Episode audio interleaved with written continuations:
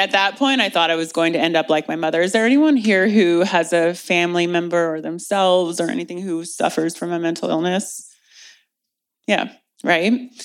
And at that point, I'm in my late teens, I thought I would become my mother. And so I was like, fuck it, let's just have fun. Like, this is going to happen to me anyways. Like, I will never amount to be anything or anyone or have a beautiful life. I see you nodding your head, right? And so I went to California and I had fun. And then there was this aha moment. I was like, wait a second. You and you and you and you and you are all meant to be something greater than that. The big silence, empowering personal experiences, inspiring compassion, and healing lives. We are no longer silent. We are here. The Big Silence. Hello, and welcome to the Big Silence Podcast. I am your host, Karena Dawn. I'm a mental health advocate, wellness entrepreneur, and co founder of the leading women's fitness community, Tone It Up. I'm also a New York Times bestselling author and founder of the nonprofit The Big Silence Foundation. I'm also a wife, daughter, friend, and yes, Pom mom of five. And just like you, I'm a work in progress. I have experienced profound grief and trauma, and then found deep joy in life. And now I'm here to share my story, be a safe space for you to share yours. And we're having in depth conversations with psychologists, doctors, spiritual leaders, friends, and others who have been impacted directly or indirectly by a mental health condition. No more embarrassment, no more shame, no holding back, only healing. Let's go!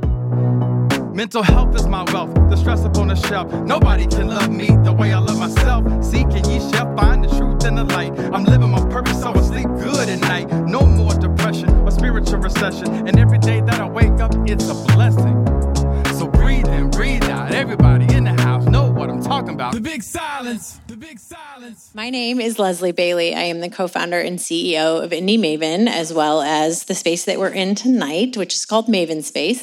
It is a co working and social club for women um, by women in our community.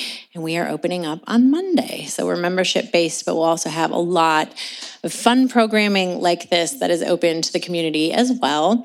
I have the pleasure first of introducing Rachel tonight, who is going to read a little bit of her poetry from the book, and then we'll go ahead and move into a discussion with Karena.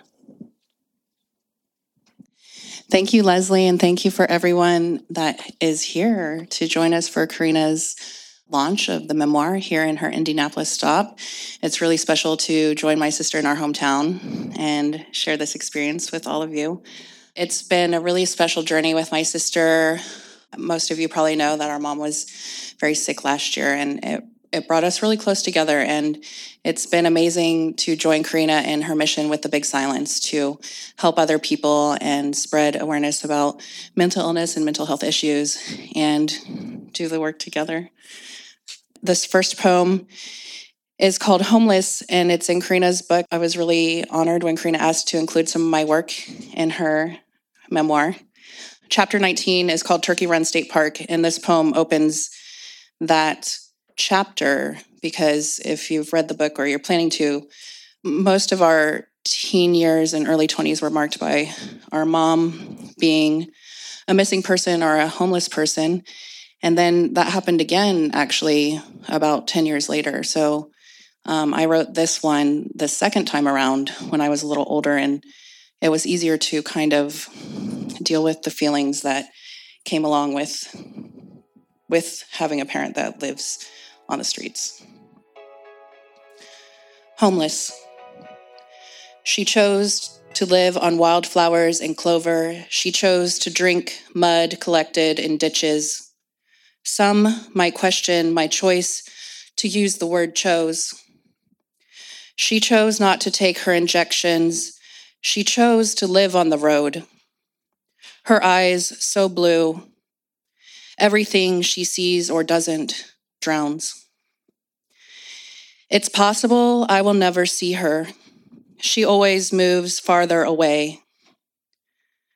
While she wonders, I wait for news of her death, hope she might dissolve, unnoticed, except for the bit of her I can't spit out. Biting my tongue, the thick red split in the white coating.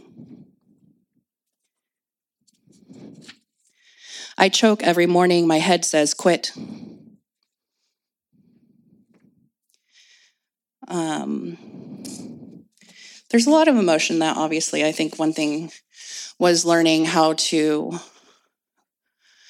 discover what thoughts might have been put in my head that were from my mom and and how to find myself. And so that feeling in the back of your throat, that biting my tongue was like, wait, is this a residual feeling? Is this something that's left over?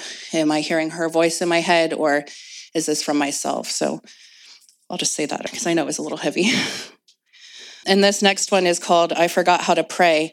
And this poem came, and actually, I hope you'll hear the song later. My dad put this poem to music, but this was about realizing that there's something more, but because you never believed in yourself before, maybe it's hard to uh, to like know that you're changing and know that you're moving forward and uh, and trying to learn how to go with the flow and not be afraid of that other great beyond. I forgot how to pray. For a while, I forgot how to pray. Every morning, I woke up vacant to gray light seeping through the shades. And now, when I look back, every bone in my neck cracks. What was I searching for? I wonder who am I looking for? I've got my hand on the door in front of me. My fingers tremble as I turn the key. When I depend on someone, can I depend on me? Every side is sliding. I dreamed I drove into the river, but my car didn't sink. I had someone I loved beside me, and the car didn't sink. We careened wildly on the water, crashing through the currents, skidding over whirlpools. I was driving on the water as if it were a road, but I was barely in control, and I didn't sink, and neither did you. When every side is sliding, if I depend on someone, can I depend on you? Will you depend on me? I've got my hand on the door in front of me but my fingers tremble as I turn the key. Can I depend on me? When every side is sliding, I always slip through. Thank you so much. And, and I'm excited to introduce Karena and Leslie up here. Also, say that she is executive director of the Big Silence nonprofit foundation. Um, um, I got her to leave her job of 10 years as executive director at another 501c3 and come work with us. So thank you. And it's been beautiful to work together and be here in Indiana. Hi. Hi. First off, I think we should all address the elephant in the room, which is these amazing pants and also your scarf. What can you tell me? Is there there's something behind this? Because that can't just be a coincidence. Is that just a coincidence? I don't know. Well, I have a thing for happy faces. This is the big silence t-shirt. And then I found this skirt. I actually was going to wear a different a dress skirt. and then I couldn't fit it on. Um, so I pulled this out of my tour bus closet. Well, I pulled it together. It's fabulous. Thank you. So I always know I'm getting ready to talk to someone interesting when I'm preparing questions. And I'm like, I can't stop writing questions. I have so many questions. Where to go? And I don't want to keep you here all night on a beautiful Friday evening. But I've tried to narrow it down um, into a couple different sections.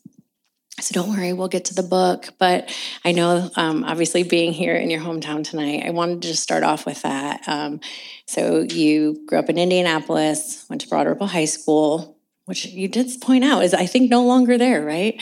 Um, yeah. Sad. But what are your some of your most kind of favorite or just profound memories from living in Indianapolis? Just Broad Ripple itself. I was so grateful to grow up in such an artistic community. And I mean, I hung out at the bridge back in the days when the skaters were like spray painting and we did drugs together on the bridge. But I mean, it was just such a, it helped me be creative and be in nature. I just, I loved growing up in Indiana because I do feel like it is very artistic and creative and allowed us to really just express ourselves in so many ways. So at 18, you talk about this in the book, moving to California, which was not exactly a choice to move. So I turned 18 and was like, I'm moving to California. And no plan. Didn't work out very well. You had a different reason and purpose for going to California. Um, and if you want to talk a little bit about that, but then also there was obviously something about California that also then kept you there and mm-hmm. has kept you there. So can you tell us about that? Yeah. Well, number one, if you don't know, I'm also the co founder of a fitness community called Tone It Up. Um, we founded it in 2009. It's the largest fitness community for women. We have an app, we have protein, we have cookies, you can buy it everywhere. But I always was interested in fitness. And I would watch my mom when I was a little girl work out to Jane Fonda and Kathy Smith. And I was like, well, one day I want to do that in my head, I thought I was always going to move to like the East Coast or something for some reason. And then when my mom disappeared and my dad had to hire a private investigator to find her, she was in Los Angeles. And so I thought I was going to go out to Los Angeles and bring her home. And I cleaned the house before dad left, made sure it was sparkling clean for her to return. And then she didn't come home. And then after high school, um, I went out there and again, thought I was going to bring her home and fell in love with California. And didn't go to college at IU. Sorry, Dad. I know you were really mad. he was like, I'm disowning you. I'm taking your car away. It's like, I'm going to California. But as the trip came up, my dad was like, I'm going to go with you and drive you out there because you're going to do this anyway. And um, yeah. so, what did you think? I'm going to go to California and, or did you get that far? I didn't get that far. well, far. the rave parties were way better in okay. California than Ohio or Indiana at that time. So, you're uh, going to rave? Yeah. I mean, at that point, I thought I was going to end up like my mother. Is there anyone here who has a family member or themselves or anything who suffers from a mental illness? Yeah, right. And at that point, um, in my late teens, I thought I would become my mother. And so I was like, fuck it, let's just have fun. Like, this is going to happen to me anyways. Like, I will never amount to be anything or anyone or have a beautiful life. I see you nodding your head, right? And so I went to California and I had fun. And then there was this aha moment. I was like, wait a second. You and you and you and you and you are all meant to be something greater than that. And I also haven't mentioned in this talk, but it's in the book about a suicide attempt when I was 13. And I'm so grateful to be here. And um, I always say that it's more work to pull yourself out of that darkness than to stay in it, but it is so worth it. Actually, so I um, wrote down what you said in this passage in our Maven interview about that aha moment that you just referred to. You said, My entire teenage years were very dark. In my own depression, I turned to drug abuse and self harm. And when I moved to LA, I just had this moment. I was on a three day bender with crack cocaine and who else knows what. I was partying at the Hollywood clubs and still up at a park and coming down. And I had this feeling inside that there was something greater that my life was meant to be. And so from that moment, I worked myself through that and decided to make a change. Mm-hmm. And that was, I mean, just the most profound part of that interview. And you said, you went on to say that you did that with a lot of time and therapy. Yay, therapy. I was there at three o'clock today. FaceTime, yes. Uh, a lot of self help books. So I'm curious if you can remember back to that time. This is like a very specific question. What did the next 24 to 48 hours look like after that? And then what did the next week look like after that? Because I think we all often like here and I pulled myself up and then here I am. And we know that there was work, mm-hmm. but very specifically, what was that immediate, what happened immediately after that? Aha. Well, I'm in that park and you, the sun is rising and blaring in your face. And you're like, what am I doing? And then you're like on the come down and you're like super depressed. And then, yeah, it was the self help books. It was thinking back to when was I my happiest? And I was like, oh, that was when I was running a half marathon when I was a little girl, training at school 70, and I crossed the finish line and I was active, and that made me happy. And I said, like, okay, I'm going to start moving my body again. So I signed up for a triathlon. So like you go home and do this? No, like, I literally just basically like went home and signed up for a triathlon. I hated training, hated every moment of it. I was in California, jumping in the ocean, freezing cold water, running, biking. It was terrible. But I said, I have never actually followed through with anything. I'm going to follow through with this. And so I did. I trained, I did the race, and I crossed the finish line. I said, Oh, I can accomplish something. That was the start of saying, you know what? You just crossed this finish line by myself and crying, of course. And I was like, okay, this is step one sign up for something and follow through like following through with like the smallest thing. Most people are like, I'm going to sign up for a 5K. and even that is ambitious. So good for you. I don't do things small, I do them big. right, right. so is that when you would say your fitness journey began? That and I yeah, I became a personal trainer. I also traded Hollywood nights for surfing at sunrise. So I got into surfing and so I couldn't go out to the club because I had it. You know, surf. I had to surf in the morning, which was more spiritual and more uh, healing, and it felt way better than waking up hungover in the morning. It was the worst. So take us through then. Okay, so, so I just casually did a triathlon or something, right? As, as one does, and then you progress to now having this incredible brand that I personally have watched over the years grow. And um, I have to say the the prenatal workouts have saved me through two pregnancies. So thank you yes. for those. But how did that how did that journey? Because again, you clearly don't do anything small. But when you were, was it thinking back to your childhood and going, okay, well, I was happy. I wanted to do that as a kid. So now I'm just going to go do that. Now I'm just going to be a fitness instructor. I always look at things of like life is not happening to me, it's happening for me. What can you learn? And what I learned from the past in a just disruptive home and childhood is that don't sweat the small stuff and like you can do anything now. And I really just have that mentality of taking risk because you've already hit rock bottom. So what can go worse? starting the company. So I met Kat, my co-founder, um, at a gym, of course, and she's the one who is doing your your pre and postnatal programs. Highly recommend. she's about to give birth, probably like today.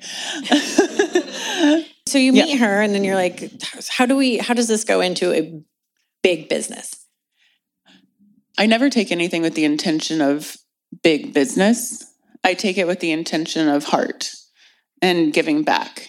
So I when starting Tone It Up, I wanted to be able to share how fitness saved my life by moving my body, by just getting out there and also teaching women, number one, that you can be fit, you can be healthy, but you can have fun. You don't have to be strict. When we started Tone It Up, Jillian Michaels dear friend of mine, love you, Jillian, but she was like yelling at people on The Biggest Loser, you know. so we wanted to change and disrupt the fitness industry to make it fun and make it community. And that's what we did. So, what has been you, you just said kind of once you hit rock bottom, you can kind of do anything. So, in that case, do you still experience challenges? Like is are are they smaller because you just have that perspective? And if what have been the biggest challenges as far as your career goes in business? In life challenges are going to happen. Always. So it's accepting that. I've learned acceptance but then realizing that without the challenges and the, the deepness and the darkness you don't have the light right so, in business, in personal, in relationships, in marriage, in everything, it's the ups and downs and learning that you're going to be okay. You just have to have that toolbox, right? Like, of, okay, I don't feel good today. What do I need to do? I need to get in nature. I need to eat healthy food. I need to move my body. I need to meditate. I need to go. For me, I love water. I don't know. I'm an Aries and it's a fire sign. Like, water to me cools me down it's just knowing that it's okay to not be okay and feel right, but just have that list of things that will make you feel better.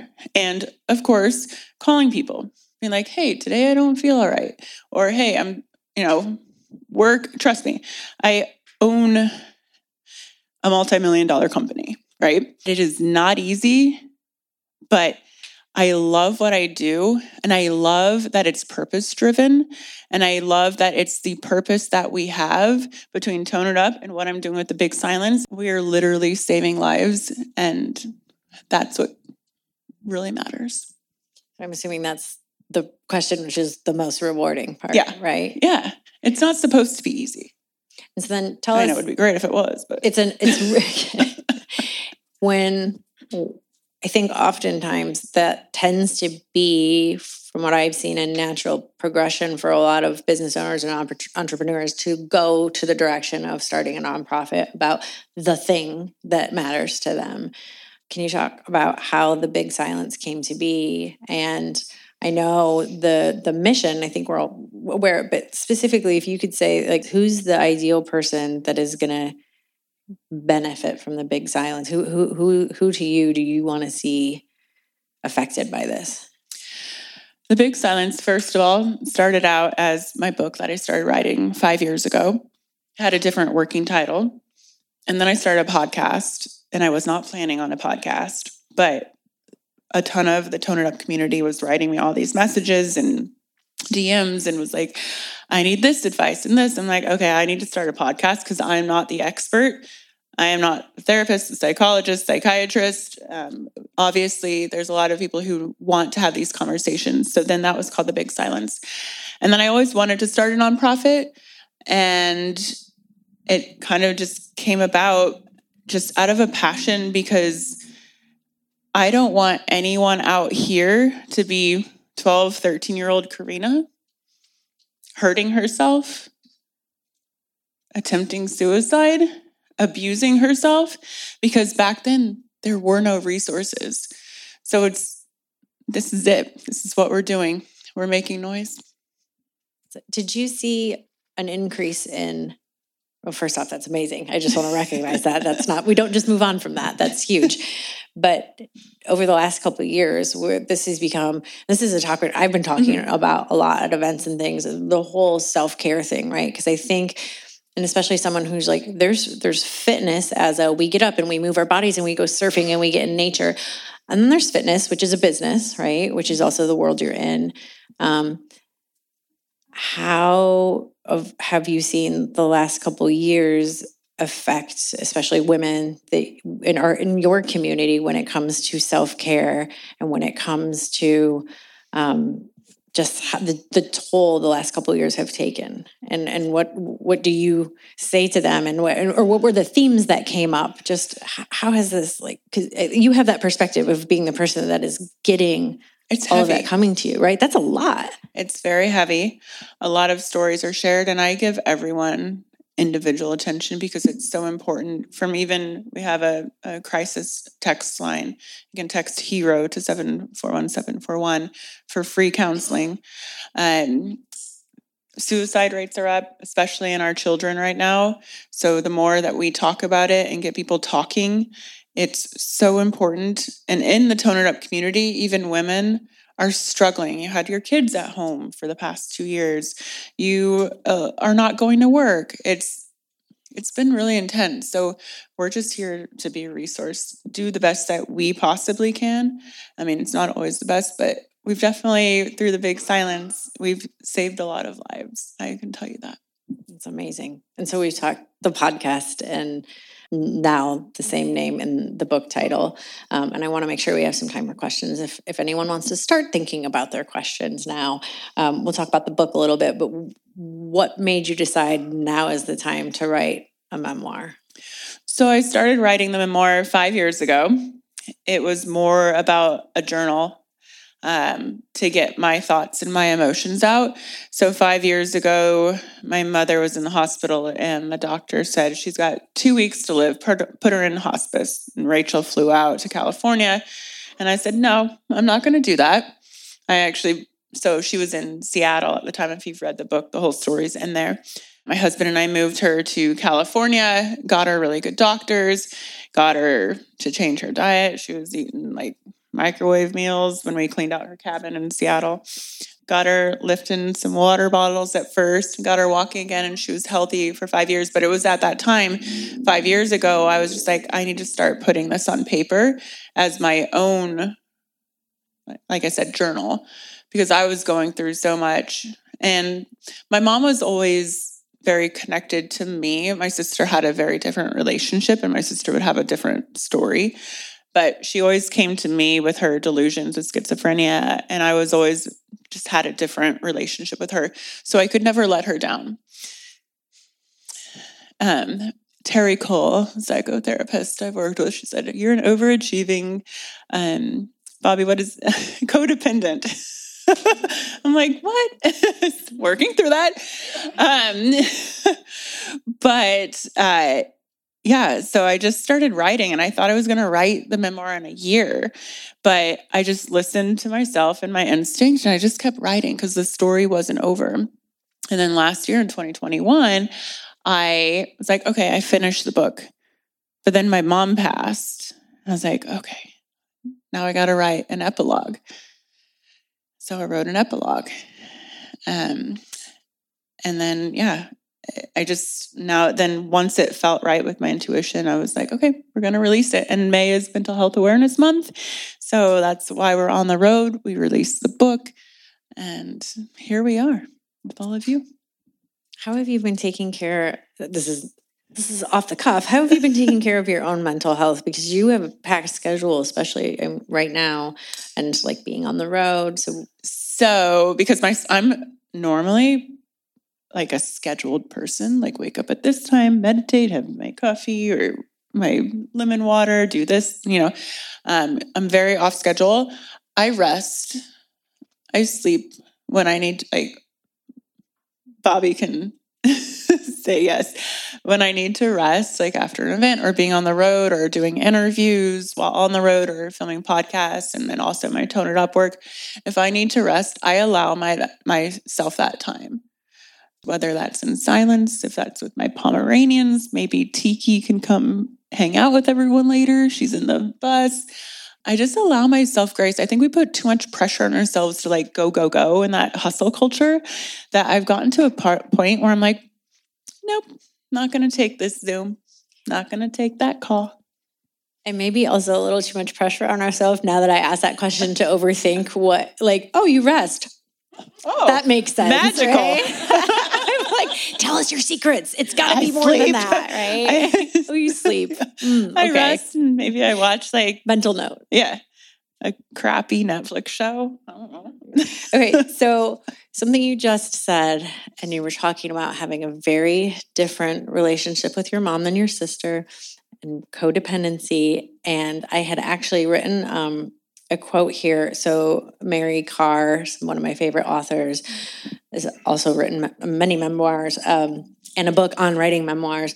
And I was recalling uh, an interview she did with Terry Gross on NPR, and I don't know if you've ever listened to this, and if you haven't, we'll get Put it on my, yeah, my on your list. list. She was talking about how she, well, I wrote down one thing she said if dysfunction was all you needed to write a great memoir, most of us would have written great ones. And she tells a story about throwing away 1,200 finished pages because ultimately she's like, it didn't feel right. They weren't right. She's like, it's not that I was lying. It just, it was my experience. And then she talks about how, like her codependency and wanting to make sure that other people were like, yes, that's exactly what happened. I totally agree with it. But we all have different experiences. And so like what how you remember something could be very different than how your dad or your sister or anybody else, right? And that's a that is a challenge with writing memoir. So did anything ever come up like that for you during the process and what was important for you to keep in mind for your personal process because it's um it's a weighty thing to write a memoir when there are other people involved, as there always are. Yeah. Uh, number one, I started writing when I was super young, like 11 or 12, and I have all of my journals, like a stack over the years that I still have. So that was really helpful. And also during the writing process, I interviewed my sister and my dad. And my dad had a lot more memory of the things that like I didn't remember and also Rachel because she's 2 years older than me. So they were part of the process to interview and ask like you know what happened here? Where can I fill in the blanks? Um so and again I, I mentioned in the beginning of the book I'm like this is my story but it's also my mother's and my family's story uh, but yeah, my family was fully involved. And also, Bobby, I interviewed you too. Sorry, didn't mean to leave you out. but then you also didn't let anyone read it until it was published, right? Yeah. I, yeah, because I was scared. I so I probably had like 500 pages, and then I was like, okay, this take this out. But then and then I added stuff back in because I was like, I shouldn't say this because I'd have too much judgment. And then I was like, well, why am I writing a memoir? I'm like, put that back in. There's just certain like relationships I was in that I took that out because it didn't feel like it mattered for the purpose of the book, which was a mother daughter relationship in the family. Um, but yeah, there's no holding back. I didn't want anyone to read it, obviously, but you know, it exposes a lot of our family. And so many people are like, wow, I didn't realize you went through that. And I was nervous, but then I, at the same time, I didn't care because I feel like when you break the silence and you just speak and be like, here it is, all out there, then it's very healing. Well, we're so glad you did. Thank you. Me too. Um, Feels good. yeah, because nothing that's that is that's so much of toxicity, right? And so much of unhealthiness is just keeping things inside and not talking about things. And so to, I think, be able to do that and do that on your own terms and then just confidently say, I feel good about this decision. I yeah. mean, must be also very freeing. Yeah, because even in the beginning of starting Tone It Up, I was to Kat, I was like, no one can know. It's so deep and like dark. I'm a fitness expert. But then I was like, wait a second, no. And once you start opening up and then you start healing each other, right? When we start talking about it, you're like, oh, open up those conversations where you don't have to hold it inside. So now we want to hold space for anyone else that wants yes. to. This is a safe space. It's okay. if anyone has any questions, we have a couple minutes that we can address those. I wanted to ask you, you know, we always cry over sadness and sad things, but do you remember when all of a sudden you started, the tears came because you just felt that happy again? I mean, you're like, you know what, it feels great to be happy and to just feel good. Ever since I launched the book, the podcast, the nonprofit, I cry more and more. Everyone's like, "Are you okay?" I'm like, "I love crying now." I'm like, "This is this is beautiful." and I literally think it was just recently where I was like so happy to cry and feel and just like release the pain. Like the pain is coming out of my body, especially after my mother passed last September. It's like I had 30 years of trauma that's stuck in here. And now everything is being released. And so I just cry because I'm just like, yes, it is out. Crying makes you feel good. Yeah. Any other questions? I I have a dysfunctional relationship with my mom too, and she, um, you know, Ashley was just saying, my sister was just saying to me, "You're so hard on yourself," and I think that I don't know if it's the all the trauma or what it is that you know I set the level so high for myself. It's almost like teasing myself that I can't reach it. Do you understand what I mean? What are you trying to reach? you know, I have ideas for like my business and I have ideas for I have ideas for what my son's life needs to look like, what my life needs to look like, what you know, I mean, just the expectations. She has that overachieving codependent thing happening. Dad, would you like to speak on this? My dad's a therapist, by the way. You know, sometimes at, at, the root of that, we have a. Um, Please do. Uh, you know, we grew up with um, where shame in our family defines our sense of self. And so we kind of operate from that place and never feel that we're enough or good enough and trying to uh, continue to strive towards that, maybe through performing better or getting people's approvals and, you know, and just uh, losing ourselves. And, and, and, you know, and shame can manifest itself in so many different broken behaviors.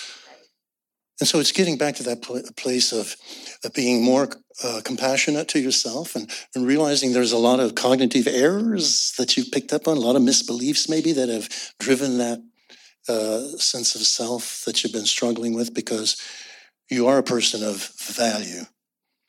And maybe you've bought in, so what happens, you've bought into a lot of misbeliefs about that. And maybe from uh, if you look at different uh, influences of that, maybe uh, family systems, you know, uh, different con- contribute to that. Maybe everybody in a dysfunctional family has done the best they can. It's fortunate if we have healthy families, but not, but some don't. It's maybe along the spectrum there of what's healthy and unhealthy, and some, you know. But getting to this place of maybe doing things that are more self-validating for you and hanging around people that want to promote your higher good, you're probably doing better than you think you are. Okay? Because we come from that place of shame. Dispute that false belief. Wait a minute, here it comes again. I don't have to attach myself to that false belief today. That's a, that's garbage I can throw away, tie it up, put it in the dumpster, and not go back out tomorrow and pick it out again. Just let it go. Let him let the dump truck take it away. I mean, the fact that you were able to even speak up and say that means that you are stronger than you think you are and you are better than your, what you're telling yourself. I think with my mom too, I never had never had her approval. To the last day uh, uh, when I was with her on her bedside for 3 days in hospice last September and she just knew how to and I was like, okay. It, I don't know if you wanted to share this, but oh, I'll share anything. for me, Have you read the book? but I, I, you know, because I was thinking about as your mom was in her final days, and I was trying to come up with some way for me to reconcile the past too, because it was all busted up mess. Yeah. So, but in this moment, the transition. And what, remember what I told you to wait. tell your mom, whisper Oh. in her ear, because you know, I mean, we didn't talk ever since she left. I mean, it just faded out, vanished. I mean, I'm just, I was a non, I was non-existent. You know, even though I was there with Rachel and Karena, but it's like I wasn't around. You know, so I never heard from her at all through the years, or, or how the girls are doing, anything like that. So, um, but I told you know, in terms of making peace, it's so important to make peace within ourselves to the past, letting some things go and surrendering to some things. I told Karena, whisper in your mom and tell her that I'm grateful that we created you two girls. Yes, that was what it was. And I did tell her. And she nodded her head. That was, She wasn't- you know, at least that kind of gave me a little bit of closure because it was unfinished for decades. But yeah, okay. I hope that's helpful. Any other therapy questions? the way I was able to help was realize it was important for me to make sure I took care of myself through all of this too and stayed healthy and um, try to provide a safety, try to be there and provide a safety net for my girls, you know, because I mean, they have their own self wills you know, but letting them know that I was there and I had a, I was present because they dealt with absence of a parent already. Their, you know, their mother was absent. So to, to, to make sure they realized that I was present. Mhm. I'll chime in here. Yeah. As I was a teenager, my dad was also going through his own losing of his wife that he was married to for 25 years and stood by. And without, I mean, he was always there and supportive, but also I was a fucking rebel. And he had to deal with me and just everything. But our relationship was not great because my mother actually you know, told me all of her schizophrenic delusions, so turned me against my father. But he was there. We had a safe home. Our relationship was not great for many years.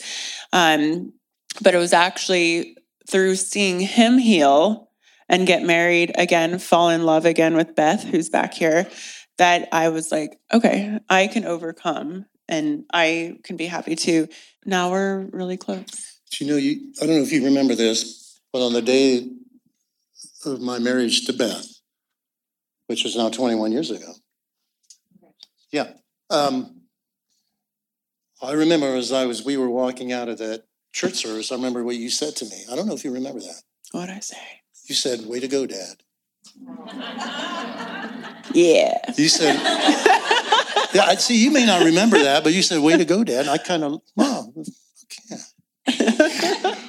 Uh, right on. Truth and honesty is critical. I mean, uh, the uh, principle of honesty, something people struggle. But I think a lot of times the fear is what drives that. You know, people are quick to moralize, to judge. So Do you find that what they say, how they judge, Mhm. or what they project on you is mostly what they feel about themselves? Yeah, he's, yeah, I see that a lot. You know, because that's a real classic defense mechanism in uh, with people struggling with uh, psychological conflicts and emotional uh, trauma and fear. Yeah, absolutely. That's a defense mechanism. we'll wrap this up and have my dad play some more music. But one of the biggest things I've learned, unless there's other questions, we will definitely take them. I took a course through NAMI, National Alliance of Mental Illness, with my husband, Bobby. And one of the biggest things that we learned was finding empathy for someone with a mental health disease and recognizing and being able to separate what the disease is from how they're treating you. And I think with my mom, I mean, maybe that makes me my high performing codependent. I don't know. I was able to separate it and still love her unconditionally. But finding that empathy and realizing, you know, with mental disease, it's the same as if you have a cancer or anything else, and breaking that stigma and still being able to love that person and give them the love that they deserve. If I may, just add We'll real quick to that, because the problem with what we run into, the challenge with the mental illnesses that are manifested, they just elicit such a strong response from everybody, maybe more so because of the way it comes at you behaviorally and attitudinally than other disease processes. And there's a lot of overlapping and interplay goes on emotionally, physically, psychologically, spiritually. It's a whole person effect. Any other Cool. last questions? Oh, we haven't. I have, I have a lighter question. Okay. So, um, I have been with Tone It Up since 2013, and so we one of the things that has been really amazing isn't just the fitness, but it's also the community because like the Tone It Up Indy Girls, we have like a group chat, and we've gone on weekend retreats, and we have all these different things where we can really share with each other, and you know, I'm sure you know that loneliness is like worse for you than smoking. So, how did you t- and Katrina kind of hone in that that was like the missing piece for really being well and being healthy and not just I'm working out, I'm I'm you know I'm on a cut, I'm eating 1,200 calories a day. How did you guys put that in? Because it really, I think set you set you guys apart. We met at a time where I was with someone for seven years and broke up with him, and she had just moved to Manhattan Beach and didn't have any friends, and we just met each other and had this vision around fitness and wellness, and it it really just came naturally. I mean, that's what I think in life and every business venture, anything you do is what comes naturally to you and you know becoming best friends and then sharing um, that fitness you know get up and work out together it just it wasn't like an intention it literally was just a natural thing that you know being best friends and moving our bodies and creating community Uh, well, do you want to finish any other questions out? Or do, if there's anything else, Any other you'll be signing books after as well. Yes. Oh, yeah. I'm going to sign books. We'll take, my dad's going to go back on and sing. There's snacks out there. Um, yeah. And I'll be out there in like 10 minutes and I'll sign books and hang out and chat and Thank mingle. you so much for coming Thank and you. sharing this with Thank us. you. I hope everyone enjoyed the evening. Thank you. We'll see you out there. Breathe in, breathe out. Breathe in, breathe out. Come on. Breathe in. Thank you for joining us today and every Wednesday. If you or anyone you know needs help now, text HERO to 741 741 to connect with a crisis counselor. Our crisis text line is private and confidential. If you loved this episode or think a loved one could benefit from listening, please share and follow us on Facebook and Instagram at the dot big dot silence. Head over to thebigsilence.com to sign up for our newsletter to stay in the loop for live events coming up and details on the release of my memoir, The Big Silence. And as always, we'd love a like, subscribe, and leave a review on anywhere the podcast can be found. I love you, and I will see you next Wednesday. One, two, three, sing it. Here's to radical self love. The type of love that will defeat anxiety. The type of love that defeats depression. This is the one life. This is the moment. This is the time to dig in, to be who you already are. The big silence. Breathe in, breathe out. Breathe in, breathe out. The big silence. Breathe in, breathe out. Breathe in, breathe out. The big silence. Breathe in, breathe out. Breathe in, breathe out. The big silence. Breathe in, breathe out. Breathe in, breathe out. The big silence. The big silence.